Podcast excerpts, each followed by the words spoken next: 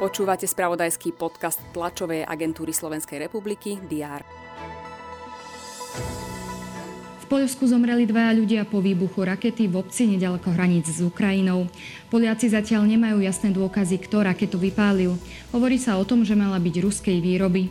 Poľsko zvyšuje úroveň pohotovosti časti armády a zvažuje aktiváciu článku 4 Severoatlantickej zmluvy, čo by znamenalo konzultácie medzi spojencami NATO.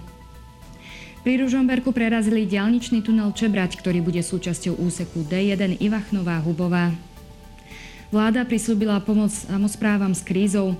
Ceny elektrickej energie a plynu pre samozprávy majú byť zastropované. Aj o týchto správach informovali redakcie TSR včera a dnes ráno. Všetky dôležité informácie prinesieme v spravodajstve aj v stredu 16. novembra. Vítajte pri diári. V Bruseli sa mimoriadne stretnú veľvyslanci členských štátov NATO. Riešiť budú situáciu v Poľsku.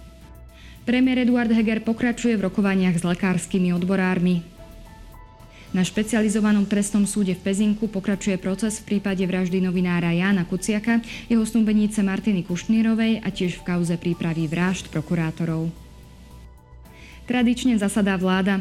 Odsúhlasiť má začatie obstarávania stavby na uskladnenie šiestich kusov vrtulníkov Black Hawk. Na programe je aj návrh tvorby pohotovostných zásob na roky 2023 až 2024. V Bratislave sa bude konať spomienka na pochod študentov 16. novembra 1989, pri ktorej sa stretnú aktéry Nežnej revolúcie. Dialničiari priblížia v Košiciach stav štúdie realizovateľnosti úseku cesty od Bidoviec po štátnu hranicu s Ukrajinou vo Vyšnou Nemeckom, ako aj prípravu ťahu R4. Prezidentka Zuzana Čaputová sa na Pražskom hrade stretne s prezidentom Milošom Zemanom, následne položí kyticu a sviečku k pamätníku na Pražskej národní tříde. Európska komisia zverejní návrhy o rozšírení šengenského priestoru. V tejto súvislosti sa zvažuje vstup Rumunska, Bulharska a Chorvátska. Talíne čaká našich futbalistov do 19 rokov prípravný zápas s hráčmi Estónska. Rovnako prípravný zápas absolvujú aj futbalisti do 18 rokov. Postavia sa proti Severnému Macedónsku. Večer pokračujú zápasy 17. kola hokejovej typu z Extraligy. Dnes bude na Slovensku prevažne zamračené, miestami sa vyskytne hmla.